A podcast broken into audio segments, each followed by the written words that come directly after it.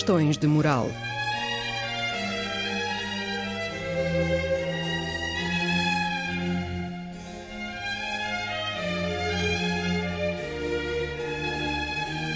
Escrito e apresentado por Joel Costa.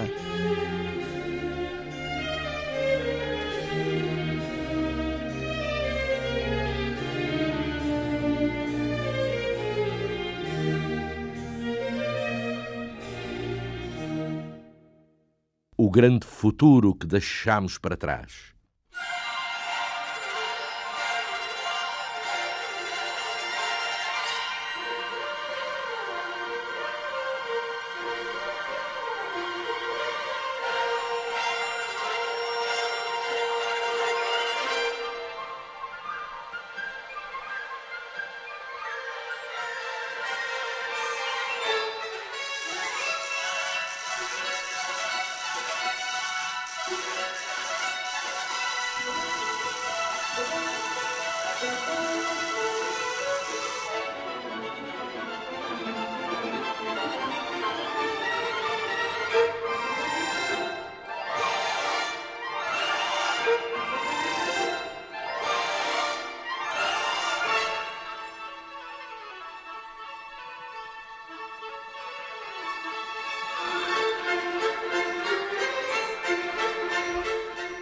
E diz-me lá, Vittório, como era Anna Magnani? Ah, era uma grande personagem, um rosto inesquecível e uma execrável atriz de teatro.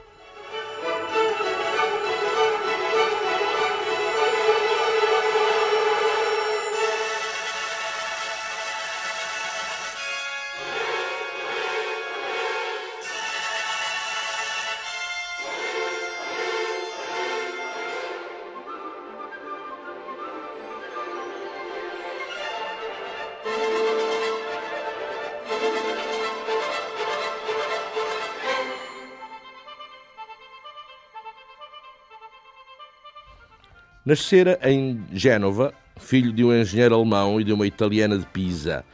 Começou por se notabilizar como jogador de basquetebol. Chegaria-se, não estou em erro, a ser internacional.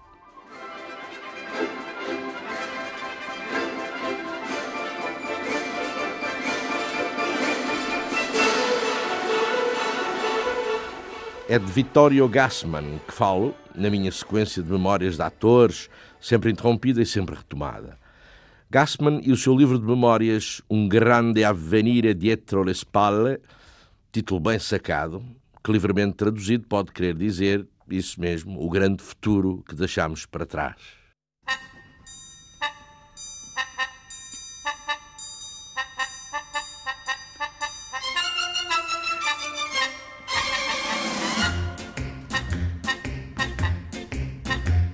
Su un campo di grano che dirvi non so, un di paperina col babbo passò e vide degli alti papaveri al sole brillar e lì si incantò. La papera al papero disse papà, pappari papaveri come si fa? Non puoi tu pappari papaveri, disse papà. E aggiunse poi beccando l'insalata.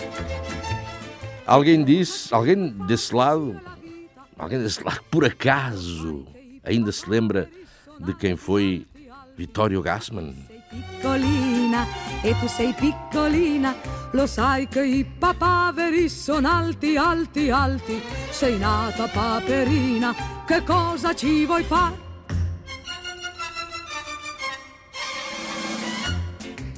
Vittorio Gassman, lúcido, teria boa consciência de si. Não se via como um personagem simpática. Personagem, desta vez, da vida chamada real. Considerava-se antipático, ou pelo menos admitia que o considerassem antipático. Podia isso ter uma relação com as suas personagens do cinema ou do palco. Ah, mas o herói de um filme, dizia ele, não pode ser moralmente responsável pelas histórias que interpreta.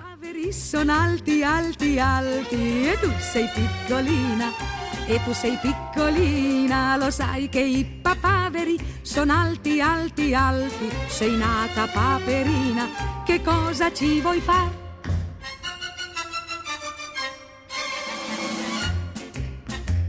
Ma un giorno di maggio che dirvi non so, avvenne poi quello che ognuno pensò. Papavero attese la papera al chiaro lunar e poi la sposò. Ma questo romanzo ben poco durò, poi venne la falce che il grano tagliò e un colpo di vento i papaveri in alto portò. Nas suas primeiras armas como ator teatral, Gassman vivia com a primeira mulher, Nora Ricci, que era filha de um celebrizado ator trágico italiano, Renzo Ricci, e era uma rapariga elegante, distinta, olhos azulíssimos, colega dele, Gassman, na Academia de Arte Dramática, e que o deve ter ajudado a conseguir um primeiro contrato profissional no teatro, em Milão, quando procuravam um rapaz que decorasse um papel em dois ou três dias. Sono alti, alti, alti, sei nata paperina, che cosa ci vuoi far? Ele e Nora Ricci, primeira mulher, eram personalidades opostas, quase incompatíveis. Ela era calma e fleumática e eu opunha-lhe a minha impaciência agressiva. Ela tinha grande sentido crítico e eu era um otimista presunçoso. Che cosa ci vuoi far? Che cosa ci vuoi far?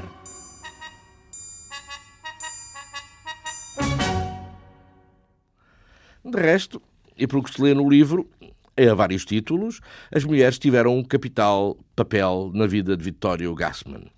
A começar pela mãe, a continuar pela irmã.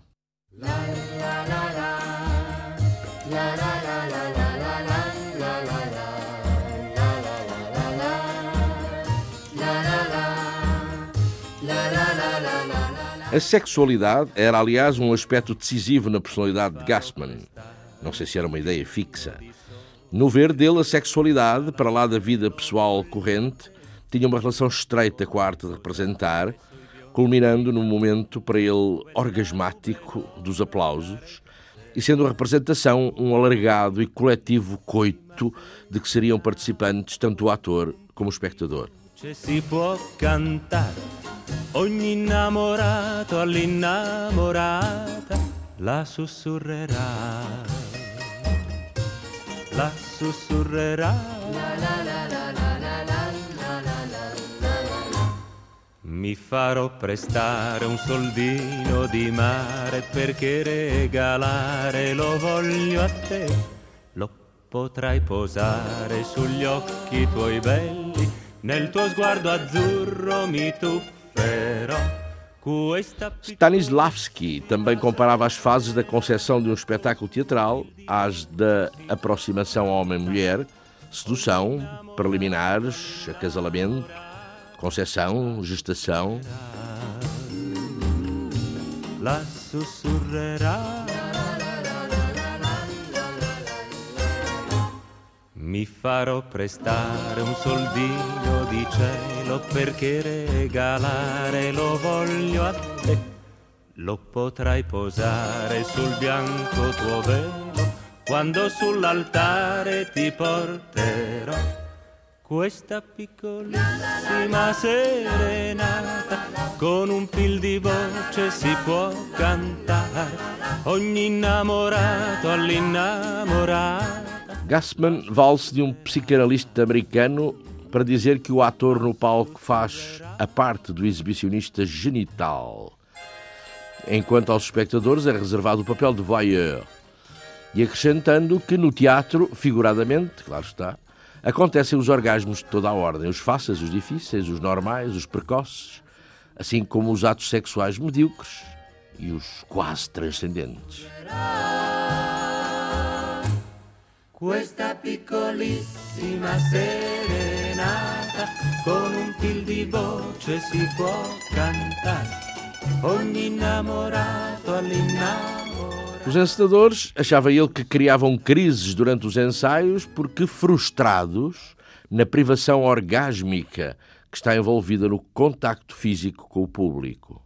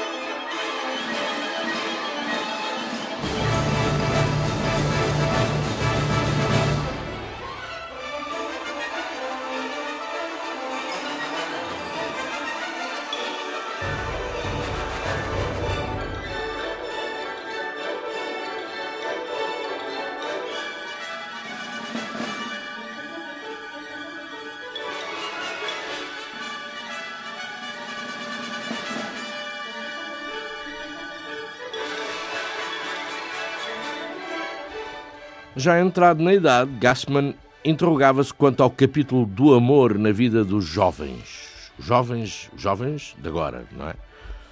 Os jovens de hoje fariam amor? Muito? Bem? Quanto? A que horas? A este respeito, não tinha sorte nenhuma com os filhos. Os filhos não falavam com ele de certas coisas.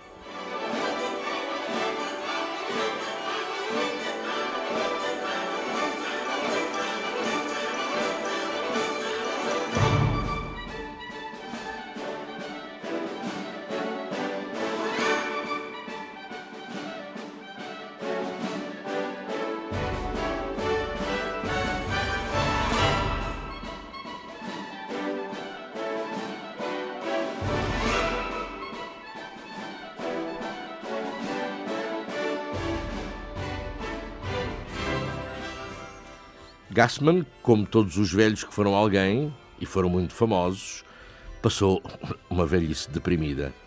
Uma das razões dessa depressão continuada era a dificuldade, ou mesmo a impossibilidade, de comunicar com os filhos.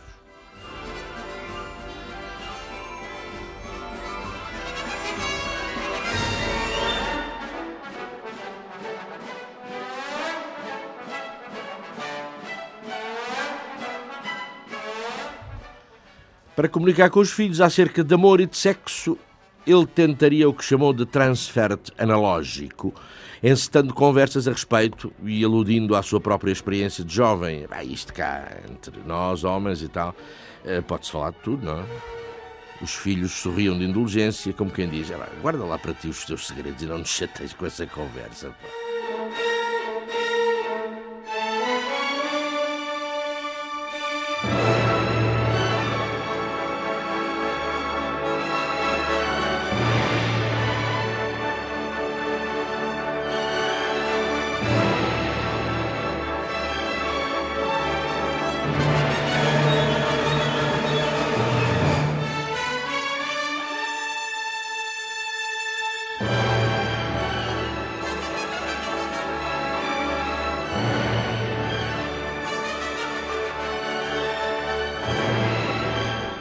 Roma, nos calores de julho, febril e inquieta depois da queda de Mussolini, Gassman está na tropa.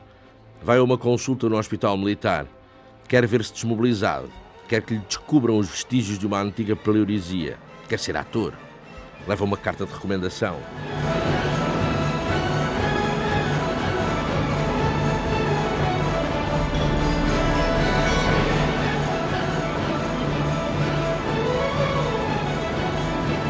Tem sorte.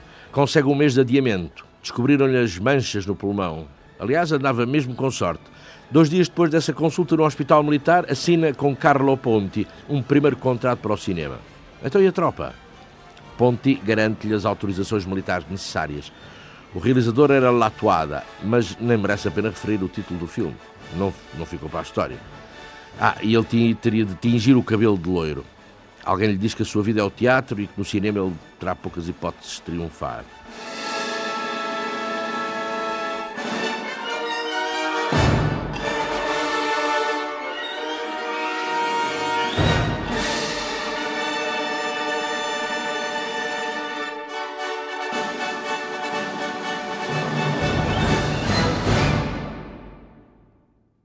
Seria preciso esperar por Arroz Amargo, com Silvana Mangano, e dirigido por Giuseppe De Santis, para ajuizar da relação dele, Vittorio Gassman, com a Câmara. Um filme, aliás, Arroz Amargo, que considerou maniqueu e simplista, os maus bem vincados de um lado e os bons do outro. E ficou marcado para os papéis de mal da fita.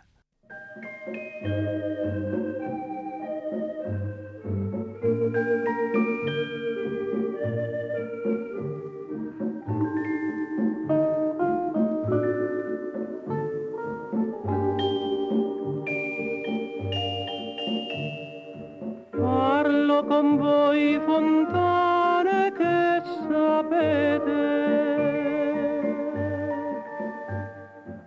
Lei si è specchiata un giorno ed ha bevuto. Poi la sua bella bocca conoscete. Io l'ho baciata e non la scordo più. Sussurrate con me, o fontane romane. Não falando do genial E Soliti Ignotti, de Mario Monicelli, de que não me lembro o título em português nem por nada, e que, na opinião dele, Gassman funcionou como fonte conceptual para a comédia cinematográfica italiana. Não falando desse, uma das mais excitantes interpretações de Vittorio Gassman no cinema foi Il Sorpasso, ao lado de Jean-Louis Trintignant e dirigido por Dino Risi. Foi um imenso sucesso, nomeadamente em Portugal, nos primeiros anos 60, com o título Ultrapassagem. Quando un raggio di luna fa come corde d'argento, io vi sento con me vibrar, sussurrate con me, o fontane romane, serenate d'amor, a chi mi vuole bene. Vitório Gassman e Jean-Louis Trintignant, encarnando duas personagens bem definidas e opostas, corriam as estradas de Itália num velocíssimo carro de sport. Era o tempo do milagre económico. Em Itália, a vida começava a parecer fácil para quem fosse descarado e estivesse na disposição de correr riscos. Era o tempo do boom imobiliário e da vulgaridade. Diz ele que já nessa altura de expansão económica, a crise se anunciava. serenate d'amor a chi mi bene. Gassman acha que Il Sorpasso, a ultrapassagem, chegou a inspirar, cerca de 10 anos depois, julgo eu, um filme americano daqueles míticos, Easy Rider.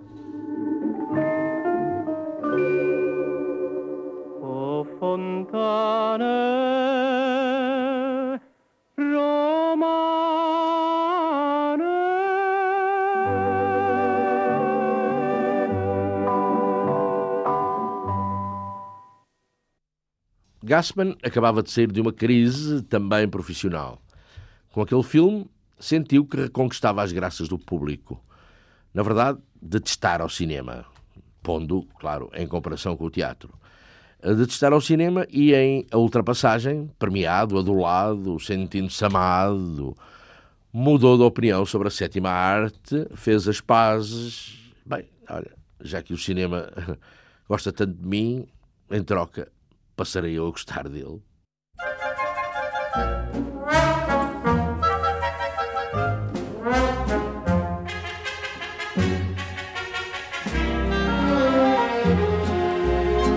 Stai sempre cambondata cammiezza sta via Non mangi più, non dormi più che per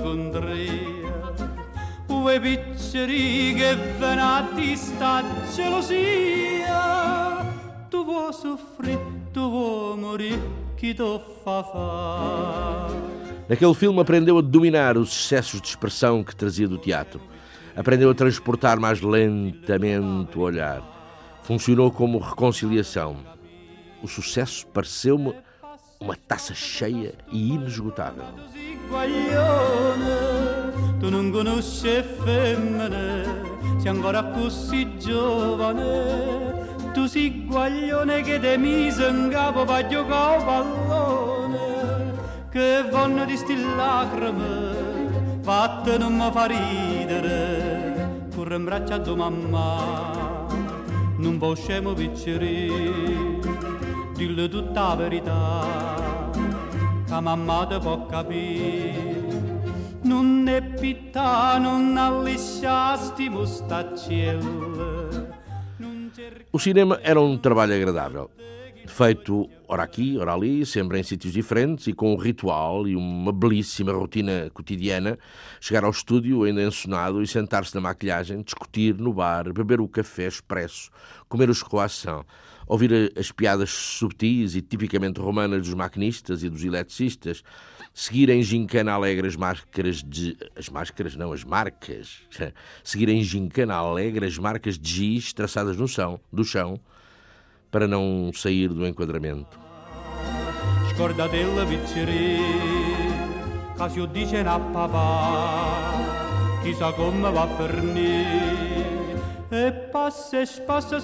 Uma sensação de segurança ao dominar pouco a pouco as particularidades da técnica cinematográfica, reconhecer três ou quatro momentos-chave de cada dia em que o olhar deve estar controlado e dirigido para um certo ponto a fim de obter o efeito que se quer e deixar-se deliciosamente tratar como um objeto.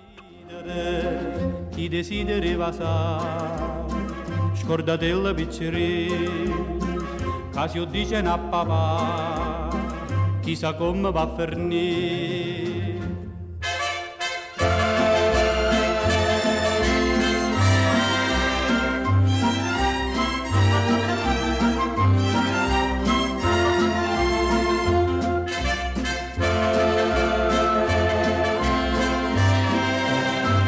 Che vanno di stillacrime, batte non mi fa ridere.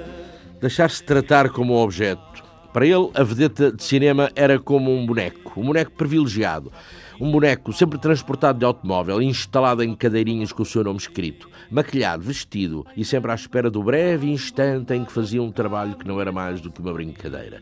Não lhe pediam que fosse grande pessoa ou que soubesse grande coisa, só lhe pediam que fizesse o que lhe mandasse.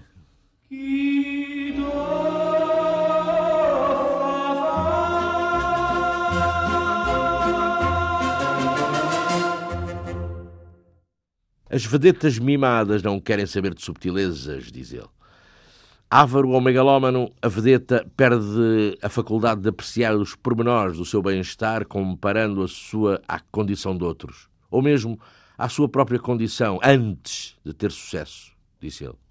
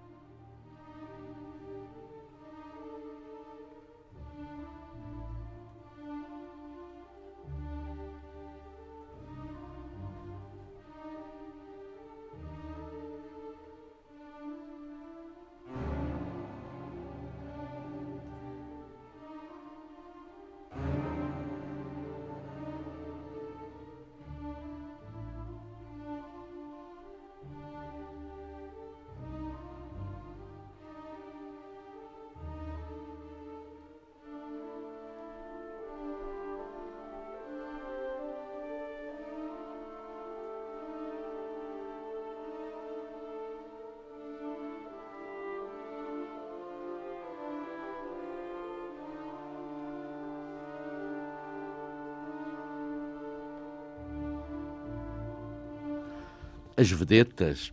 Gassman, a vedeta que não se queria ver como tal, não é? Gassman via-as como as crianças dos tempos modernos, atafolhadas de informações e de noções e esquecendo os prazeres da leitura. A abundância de bens de consumo dá como resultado que já ninguém se maravilhe à vista de uma bela bicicleta ou de um par de patins.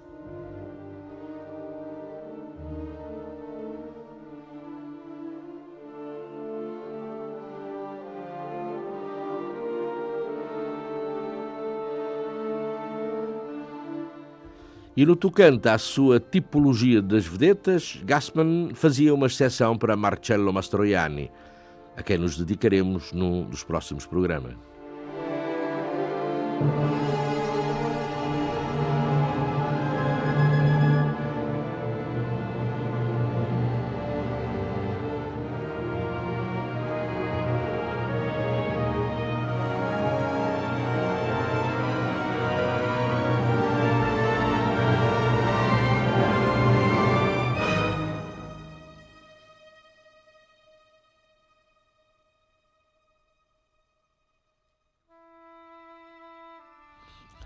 Mastroianni, que ele aliás admirava, era um tipo, diz ele, um tipo normal e não se comportava como uma típica vedeta de cinema. Era uma vedeta, sem dúvida, mas não do género parvo, detestado por Gassman. Mastroianni, segundo ele, era uma sensibilidade realista, sempre pronto a degustar os prazeres mais concretos da vida. E era um homem nascido para o cinema, com aquela sua preguiça que Gassman classificou de romano-oriental, senhor do charme e da distância no seu olhar para a câmara.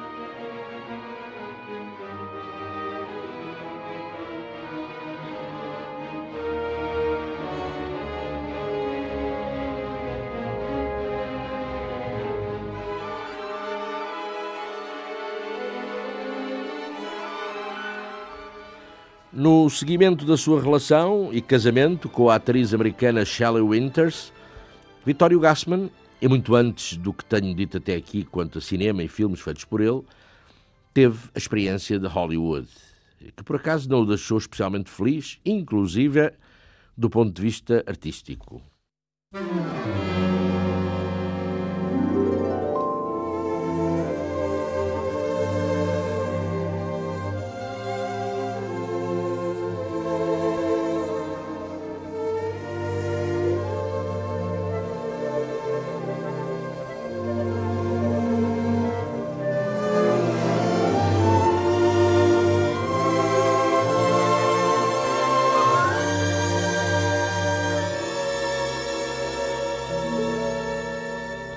Acabadinho de chegar à dita Grande Meca e, e, pela terceira noite da sua estada em Hollywood, ele e Shelley Winters foram convidados para jantar em casa de Tyrone Power e Linda Christian. Não havia por lá ator que não fosse hiper famoso, jornalista que não escrevesse para os seus 6 milhões de leitores, ou magnate que não parecesse acabadinho de sair de uma novela de Scott Fitzgerald. I'm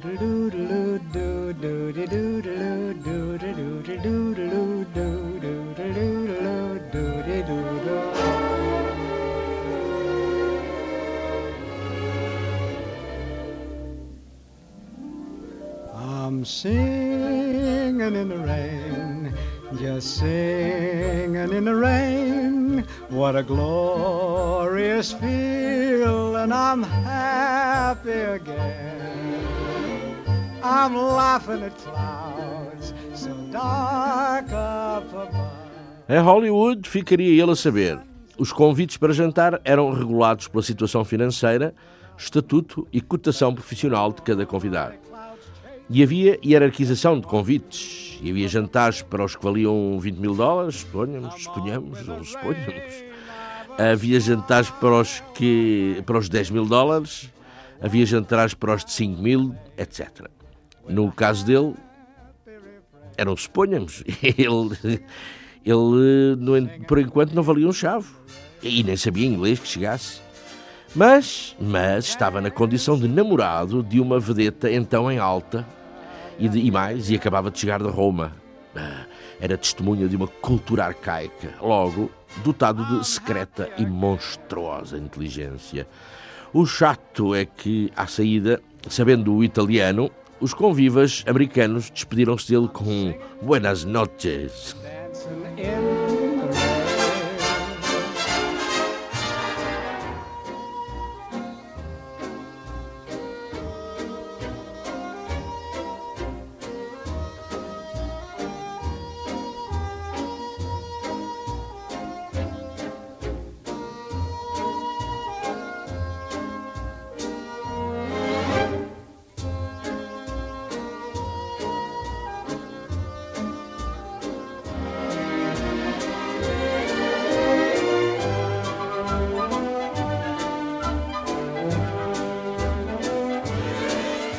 Casara-se com Shelley Winters por razões que ele, que ele próprio levava muito tempo a explicar, mas que, abreviando, não será difícil concluir, ter sido pelo oportunismo de poder abrir uma porta em Hollywood.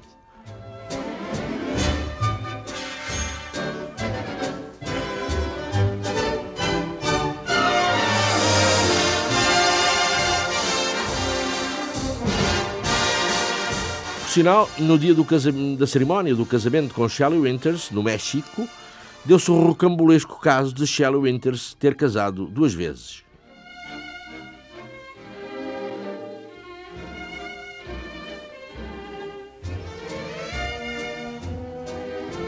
A cerimónia, marcada a seguir à de Shelley Winters Vittorio Gassman, era a de Dino De Laurentiis Silvana Mangano.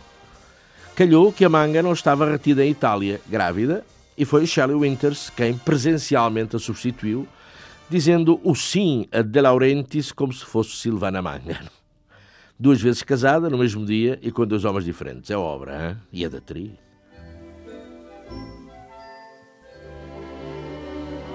dancing and singing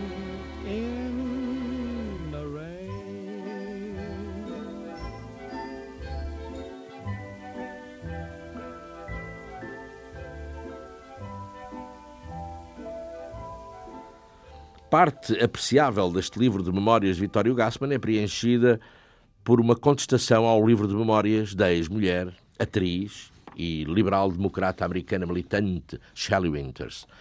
Réplicas, contestações e esclarecimentos, admitindo ele que na época desse casamento atravessava a sua pior fase de egoísmo e de irresponsabilidade. O fim desse casamento foi tempestuoso, meteu, meteu pancadaria, olhos, olhos negros, portas a bater, sei lá.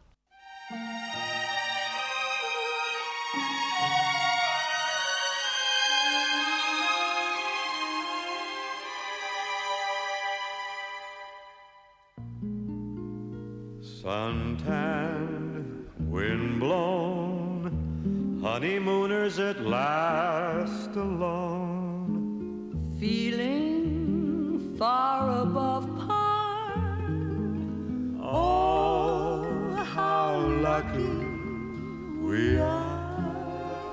Shelley Winters era ciumenta e possessiva. Não fazia o mínimo esforço para pronunciar corretamente umas quantas palavras italianas. Isto é a opinião dele. Ele, para ela, recusava o mundo de Hollywood, não dava assistência à filha de ambos, era um egoísta infantiloide, fazia um Hamlet metia nojo, um Hamlet nada mais do que grandiloquente, e sim, pois, claro, andava metido com uma serigata qualquer. True love, true love. Em Hollywood, Gassman iria ter de enfrentar uma entrevista, numa entrevista, a terrível Luella Parsons, a língua mais viperina e venenosa de Hollywood. with nothing to do. But to give to you and to give to me. Foi para a entrevista com Luella Parsons de ouvidos cheios de recomendações dos assessores de imprensa da Metro. Fala pouco, ouve, joga à defesa, não te esqueças. Não- e também não te esqueças que ela é um bocado surda, boa católica, sim, mas praticamente analfabeta. Pois, é tudo isso, mas vende 6 milhões de jornais. with nothing to do but to give to you. E que pensa você do Papa? Atira-lhe Luella Parsons. Ah, sim, pois o Papa. Já várias vezes sonhei que um dia acabaria por assassiná-lo.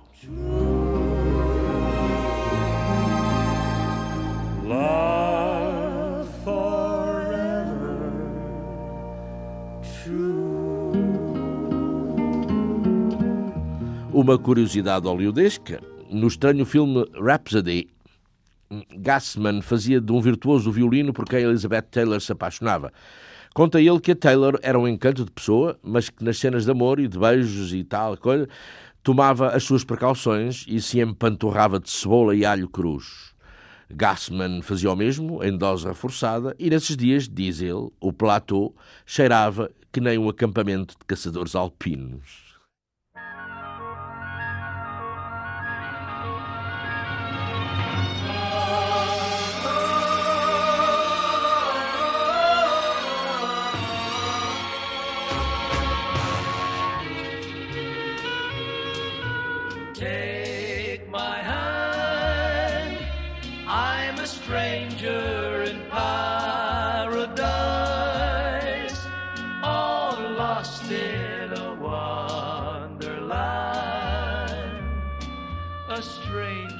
Em Beverly Hills frequenta a mansão de estilo meio vitoriano, meio romano-imperial de Charles Lawton.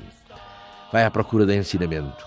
Quer ser um ator shakespeariano, se bem que italiano. acha que de momento não pode ter melhor mestre.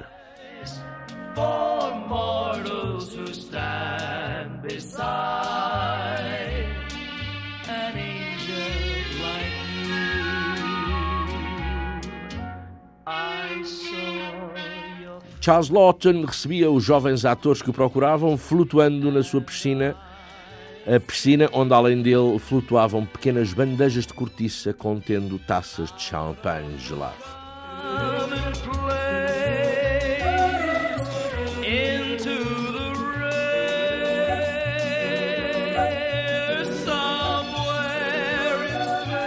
O verso de Shakespeare deve ser ouvido em todas as inflexões possíveis. Cada sílaba deverá ter a sua inflexão. Shakespeare deve poder ser dançado, como Mozart, como Dante, como toda a verdadeira poesia, disse Charles Lawton. Won't you answer the fervent prayer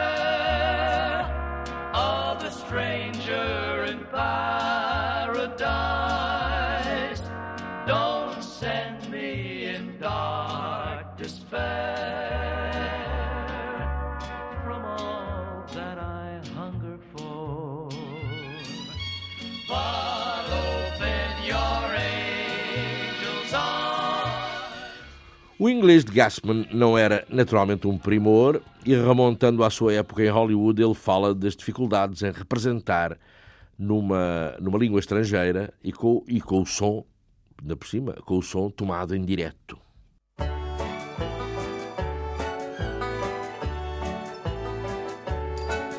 Bless your beautiful hide yet, but I'm a willing to bet you're the gal for me. Bless your beautiful hide, you're just as good as lost. I don't know your name, but I'm a sticking my claim lest your eyes is crossed. Aliás, representar em língua estrangeira seria uma experiência, ou uma dificuldade, mais psíquica do que técnica. Conseguir uma pronúncia e um vocabulário não será o pior dos problemas.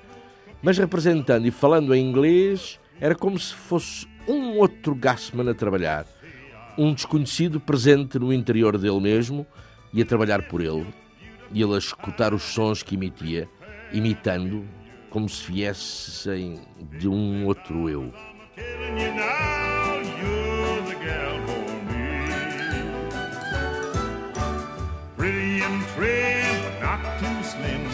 Perder por completo a sua pronúncia original só é possível aos imbecis. Os atores sem talento fazem-no com facilidade.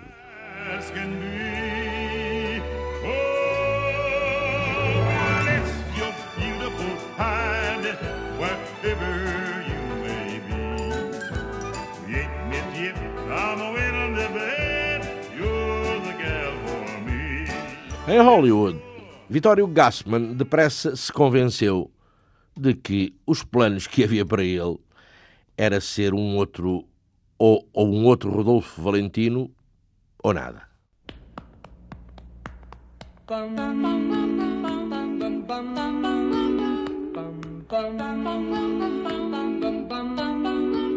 Mr. Sandman, bring me a dream. Make him the cutest Give him two lips like roses and clover. Then tell him that his lonesome nights are over.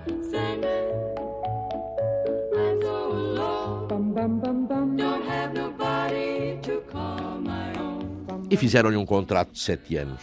Metro Goldwyn Mayer, um contrato pejado de cláusulas, de execuções e de restrições e de exceções, 400 páginas, e no qual ele exigiu seis meses por ano de liberdade para poder ir à Itália e realizar projetos de teatro. Já pensava em Hamlet. Mr. Sandman, bring me a dream. Make him the cutest that I've ever seen. Give him the word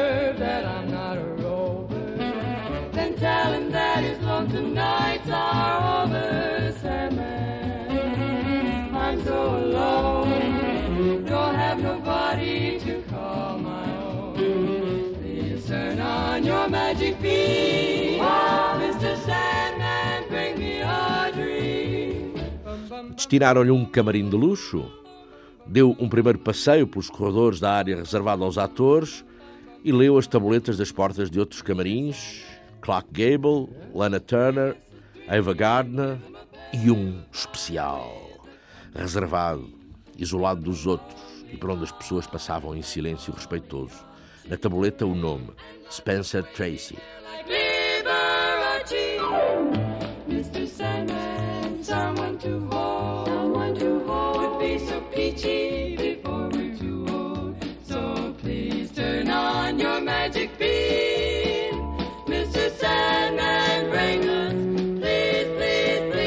Queriam dele um eterno Latin lover, já se vê. Tudo ali teria de ser claro e simplificado. E ele reafirmava-se perante o mundo hollywoodesco como um ator europeu de teatro que, por acaso, até se preparava para Hamlet. Um ator que lia Proust. Que diabo!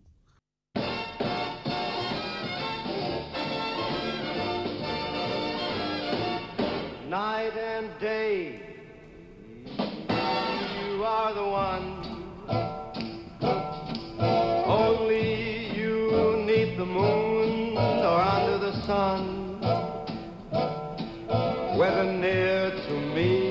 Far, it's no matter, darling, where you are. I think of you day and night night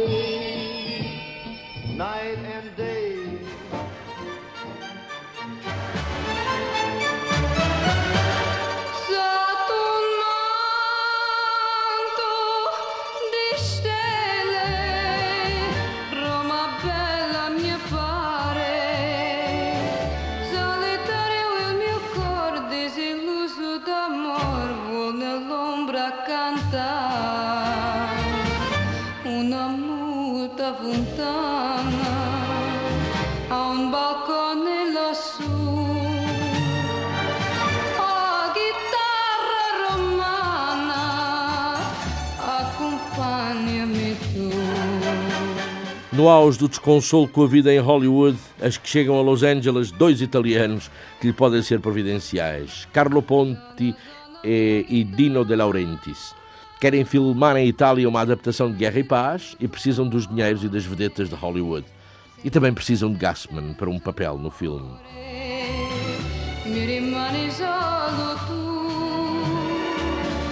Sei la voce un po'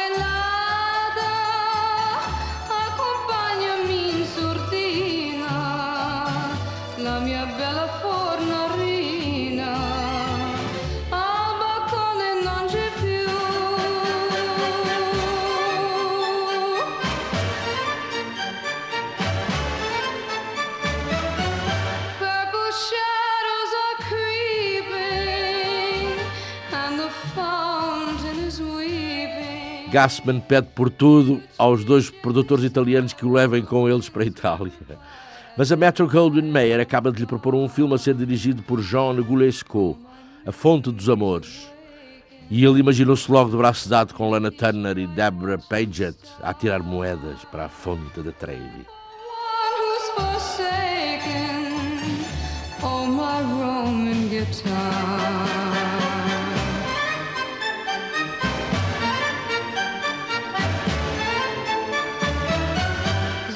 Não, meus senhores, não. Não atire nem mais um chavo para dentro dessa maldita fonte. Vendam-me ao Laurentiis ou ao Ponte, desliguem-me do contrato.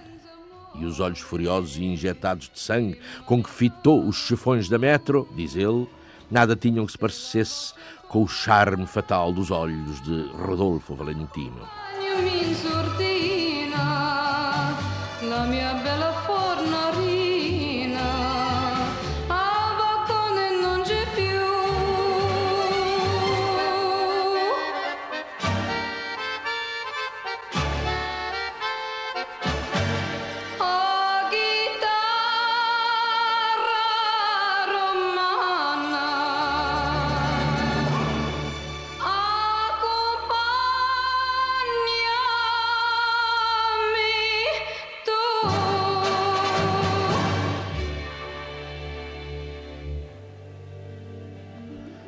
A mãe Não, mas ainda não, é preciso dizer isso, ainda não será hoje que acabarei de falar de Vittorio Gassman.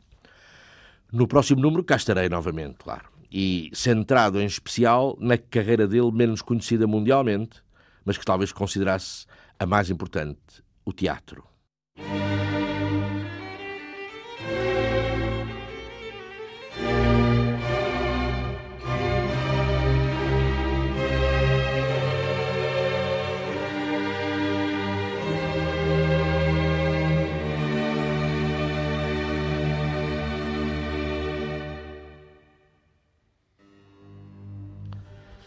A mãe dele dá alguns conselhos à futura mulher, a futura mulher de um Gassman já maduro. Lembra-te, filha, que vais casar com um homem difícil. Bom homem, sim, bom homem, mas de convivência difícil. Eu diria até insuportável. Tu pareces-me corajosa, mas olha, eu. eu não me casaria com ele.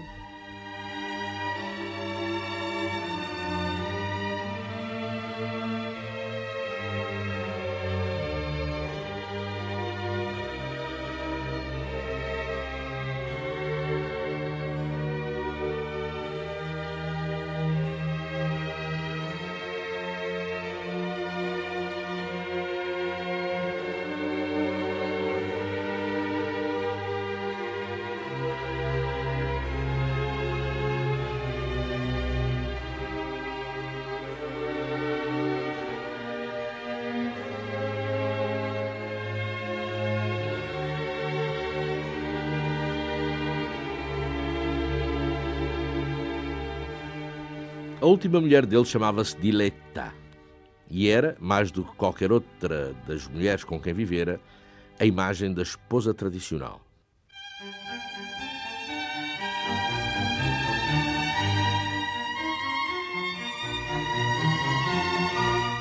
E qual era, para Vittorio Gassman, a imagem da esposa tradicional?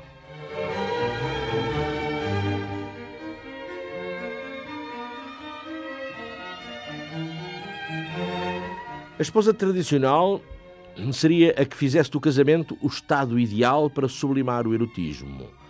Justamente porque esse erotismo se desenvolvia através de duas pulsões de natureza oposta, a que tem origem nas instituições humanas e a da aventura e da transgressão.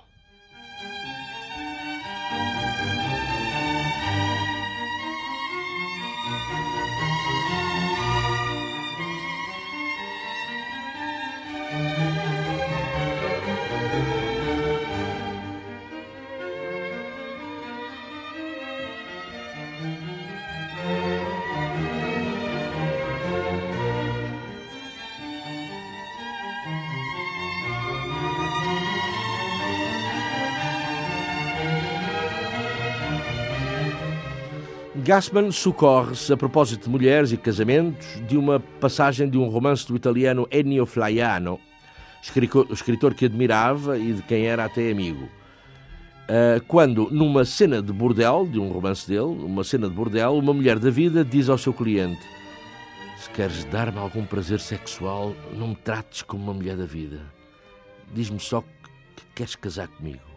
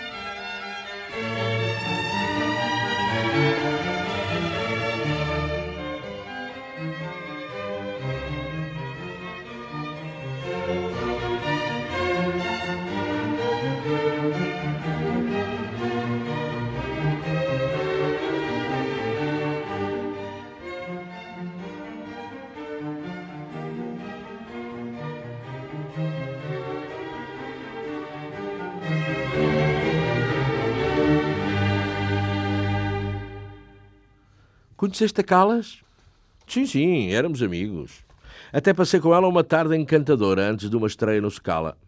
De vez em quando fazia um pequeno vocalizo e conversava um pouco, com aquela pronúncia engraçada greco-veneziana. Falou-se até por diversas vezes em fazermos Macbeth. Bem, mas duvido que ela o tenha lido alguma vez.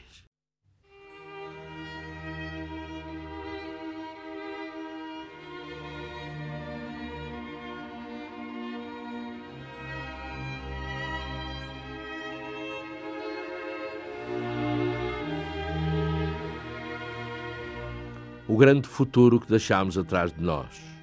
O título deste livro de memórias de Vittorio Gassman. Oh, acontece a todos, não? Parece-me.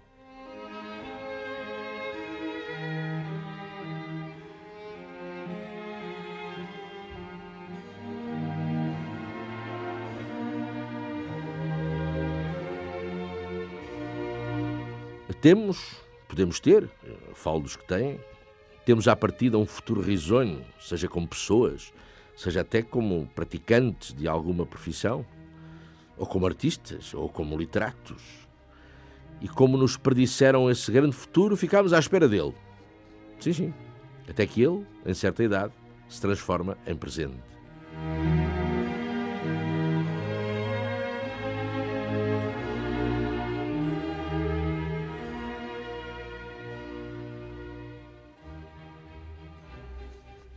Nos dias de hoje, o nosso futuro já veio com tanta rapidez que já é passado, mas enfim.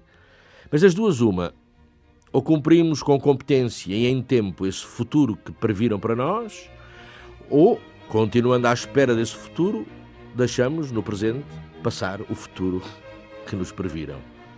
Tanto num caso como noutro, os futuros, e é a mesma natureza deles, esvaem-se nas amarguras agudas dos presentes, até que, para evitar as depressões mais drásticas dos presentes vazios, pensamos e até nos regozijamos, já, junto com, com os nossos familiares e amigos, do futuro brilhante que tínhamos. É verdade. Que tivemos. Eu tive um futuro brilhante. Eu tinha um futuro que tivemos e que deixámos para trás. O futuro que se esgotou tão depressa, tão depressa, no nosso passado já remoto.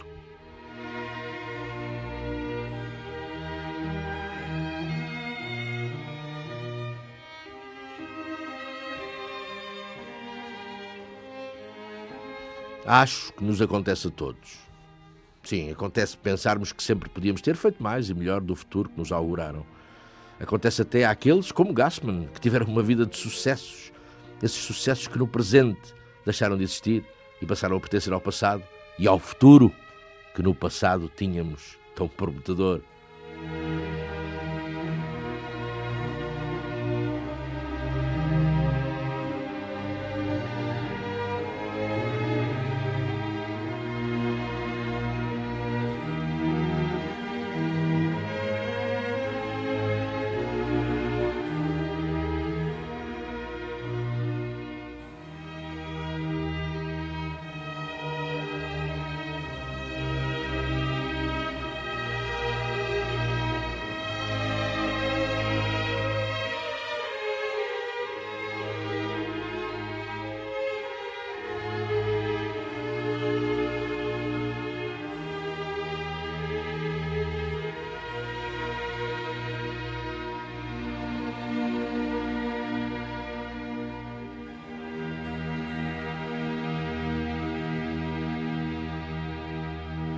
Ana Almeida Dias e Cristina do Carmo.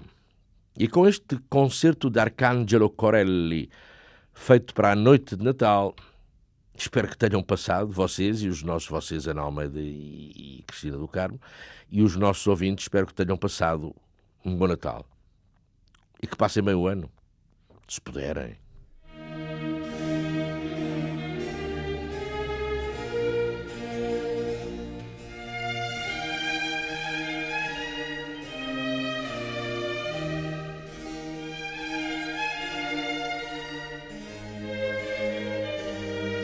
Questões de moral.